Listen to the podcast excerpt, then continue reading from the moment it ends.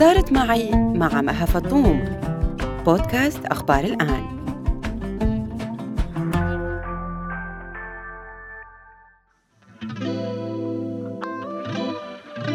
كان هو هو وياها بالسوبر ماركت آه، حاضنين بعض وأمي اكتشفت هذا الشيء لأنه كان بدها تشتري شغلات.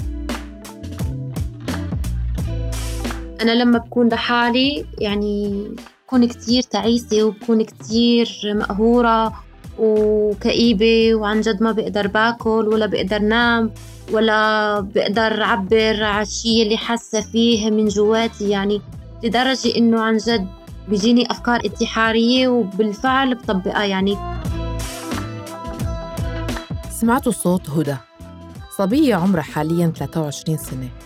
طالبة في معهد خاص للرسم والتشكيل وبذات الوقت عم تدرس أدب عربي لأنه عندها طموح كبير بأنه تصير مؤلفة وكاتبة سيناريو. هدى بتشاركنا اليوم في بودكاست صارت معي ضمن سلسلة مش معقول تجربة عاشتها قبل خمس سنوات تقريباً. كانت تجربة قاسية أثرت على عدة مناحي في حياتها لكن علمتها على حد تعبيرها درس كبير بحب الذات والاهتمام فيها. مش معقول سلسلة رح نقدم من خلالها تجارب أشخاص تعرضوا للخيانة أو النصب والاحتيال أو كذب عليهم كذبات كبيرة غيرت مفاهيمهم عن التعامل مع البشر. لنعرف منهم كيف تصرفوا وشو كانت النتائج. البداية مع هدى بتفاصيل قصتها مع ابن الجيران.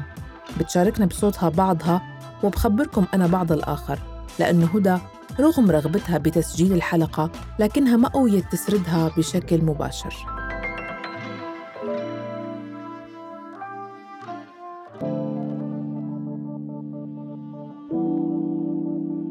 انتقلت هدى مع أهلها على حارة جديدة. كان عمرها وقتها 18 سنة. بالحارة الجديدة في سوبر ماركت بيشتغل فيها على الكاش شاب عمره وقتها كان 27 سنة. هذا الشاب بدأ يتقرب لهدى ويتودد لها لما تكون عم تشتري أغراض للبيت. وهدى لأسباب كتيرة تعلقت فيه وحبته وبدأت معه بعلاقة تطورت مع الوقت وصار فيها تواصل جسدي. لكن أنا لما كنت آه، مع هذا الشخص ما كنت عم حس آه، بشي اسمه علاقة صحية. دايما كنت هيك فكر إنه كيف آه، رح يكون مستقبلي أنا وياه وعن جد إذا رح نكفي مع بعض أو لا. دايما كان في عندي شك بعلاقتنا إنه رح تكمل. فعن جد هذا الشيء يعني صار إنه ما كفينا مع بعض وهو اختار طريق غير طريقي. وخذلني وخانني وعرضني لخيبة أمل عن جد. كتير فظيعة يعني. ضليت أنا سنة ونص مكتئبة. عن جد كل هذا الشيء عشته بسببه وبسبب خيانته لإلي. دايما كان في عندي شعور إنه عم حبه من طرف واحد رغم إنه هو كان مبادلني نفس المشاعر وبيسأل عني أو بيسأل علي طول الوقت وبشكل يومي إنه شو أكلتي شو اشتريتي لوين رحتي. يعني من تفاصيل اليومية. أخذتي دوش هلأ منيحة نايمة مو منيحة. يعني بيسأل على أحوالي وعني يعني. خيانته إلها صارت لما رجعت لحياته صبية كان يحبها من أيام الثانوية وبمعايير عيلته فهي الصبية مناسبة للزواج أكثر من هدى. وهو مثل ما كانت هدى حاسة. مشاعره تجاه البنت كانت أقوى من مشاعره تجاه هدى لدرجة خلته يرتبط بالصبية الثانية أثناء علاقته بهدى. أنا لما اكتشفت خيانته لإلي مع هي اللي صارت هلأ مرته كان هو هو وياها بالسوبر ماركت آه، حاضنين بعض وأمي اكتشفت هذا الشي لأنه كان بدها تشتري شغلات هيك بالبيت. قالت لي يا هدى طلعي آه، على هالشوفة يلي عن جد ما بتشرف أبدا. فأنا لما حبيت انزل يعني بمسكهم بالجرم المشهود ما لقيت هالبنت بس عن جد أمي شافتهم وهو صار ببرر الموقف يعني أمي ما بتطيقه بالمرة يعني. وقلت لها حتى لو هلأ آه بيصلح آه بيصلح الشيء اللي سواه فيني ويعني بيعتذر منك وبيطلب منك السماح وكذا. ما بتسامحي؟ قلت لي لا يعني هي مصرة على موقفها لأنه عن جد ما بتطيقه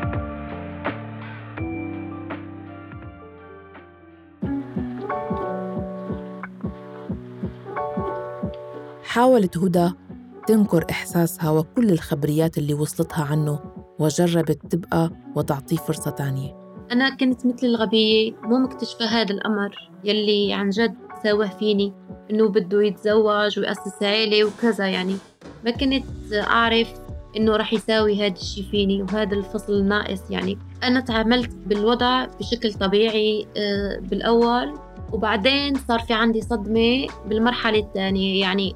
بالأول كنت هيك بشوف رفقات يلي نحن مشتركين معه بالسوبر ماركت زملائنا يعني. صرت عم بحكي معهم ومثل إنه أنا كتير منيحة و...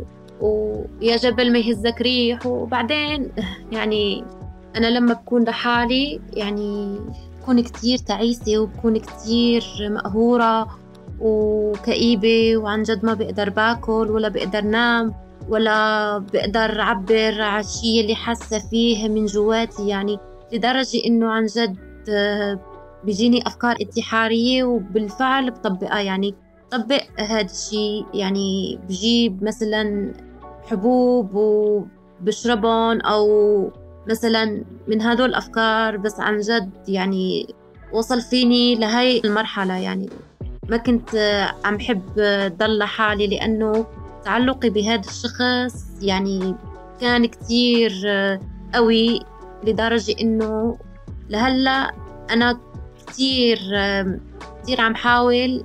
يعني ما بتذكره لأنه لما بتذكره كتير آه، بنجرح. يعني في كتير جرح. ولما هيك آه، مر يعني بالحارة وبتذكر تفاصيل اللي كنا عم نساويها وعن جد ريحة الذكريات لساتها علقانة بذاكرتي. الحب والارتباط والعلاقات العاطفية الوهم والخذلان تجارب منعيشها كبشر يومياً.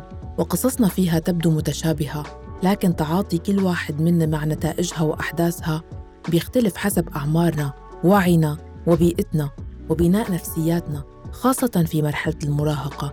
لما بتأدي الخيانة العاطفية مرات لكتير من الآثار السلبية خيبة، إحباط، غضب، تعاسة وهالشي ممكن يقلل الثقة بالنفس والثقة بالآخرين ويأثر على صحتنا النفسية.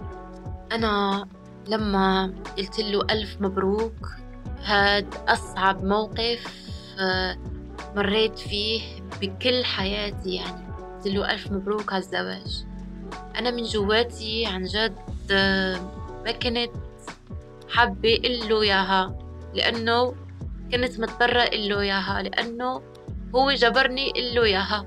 قال لي قولي لي ألف مبروك على الزواج. قلت له أنت كنت وعدني بالزواج. وما وفيت وكنت عم تقلي كيف بنسمي ولادنا وهلأ يعني أنا متقبلة هاد الشي من جواتي لأنه هلأ صار من الماضي. بس لما عم عيش هلأ آه، نضوجي وهالمرحلة صرت متقبلة إنه هو هلأ آه، مرتبط وبمسؤوليات وعيلة وزوجة وولاد و... يعني قلت خلاص هدى يعني تقبلي الأمر. ليش أنت متعلقة بهذا الرجال؟ لما حكيت هذا الموضوع لدكتورتي النفسية قالت لي أنت ما عشتي يعني مرحلة مرحلة طفولتك يعني بشكل طبيعي وكمان أهلك واللي حواليكي ما كانوا كتير ناس عاطفيين من شان يحسسوكي بالحب وبالاهتمام. فلهيك لما عشتي آه، بمراهقتك. آه، هاي قصة الحب. كتير تعلقتي بهذا الشخص لأنه آه، وجدتي فيه أشياء يعني غير الأشياء يلي أنت افتقدتيها من صغرك يعني. فلهيك قالت لي تعلقك بهذا الشخص هو بسبب طفولتك آه، بسبب تلبية رغباتك العاطفية أو الجنسية أو آه، يعني المادية كمان. وبشكل عام في مجتمعنا العربي ما بيهتموا بالعلاقات العاطفية لأنه تحت تابو عن جد معين أو الأهل ما بيفرجوا هذا الشيء للأولاد لأنه بعاداتهم وتقاليدهم عيب الأب والأم أو الأم والأب بيعبروا عن هذا الشيء للأسف. ربينا نبحث عن العاطفة من طرف أشخاص تانيين. لما قررنا نحب تعرضنا لخيبة الأمل لأنه العلاقات العاطفية نسبة كبيرة بمجتمعنا تعلق. يعني هون ما بيقدروا الأحاسيس أو الإحساس البنت لما حدا بيتركها أو تقرر تنفصل لأنه هذا القرار عن جد اسألي مجرب وما تسألي حكيم. يعني هذا القرار بيحرق القلب وعن جد بجنن. أنا بعتبر آه، صراعاتي وانكساراتي ومعاناتي بعيشهم مع حالي. بعد كل هاد بالنسبة إلي بداية لأنه آه، بعتبر آه، حالي هلأ عم ببتدي بعمل حياة جديدة أو هدف جديد معين. هلأ أنا مو مثل الماضي يعني أنا هلأ كتير قويت و حابة انجح حابة استقل ماديا و... وكمان استقل جسديا وعاطفيا و... وما بعتمد على حدا و... وعن جد ما بتعلق بأي شخص بفوت على حياتي. ولا في عندي عن جد مواصفات بزوجي المستقبلي ما في عندي مواصفات معينة. أهم صفة حبة حبة زوجي المستقبلي بتكون فيه يعني هو الثقة والحب والاهتمام وما بيخونني يعني. لما طلع على حالي بالمراية وبحط حمرة لشفافي وكذا وبلبس أحلى لبس عندي بالخزانة وبعمل مانيكير وبديكير هدول التفاصيل يلي عن جد بيخلوني مرتاحة مع حالي وحب حالي واهتم فيها عن جد وطبطب عليها. هدول أو هاد أكبر موعد غرامي بالنسبة إلي لأنه أنا لما رح فوت أي حدا مجددا بحياتي رح حبه مثل ما بحب حالي. بذات الوقت اتجنب اتعلق بأي حدا منشان إذا تعرضت للخيانة أو الخذلان ما بعيشه مثل أول مرة عشته. شكرا لكم مستمعينا على اهتمامكم ومتابعتكم وشكرا لهدى لأن شاركتنا التجربة. انتظرونا في الحلقات القادمة من سلسلة مش معقول.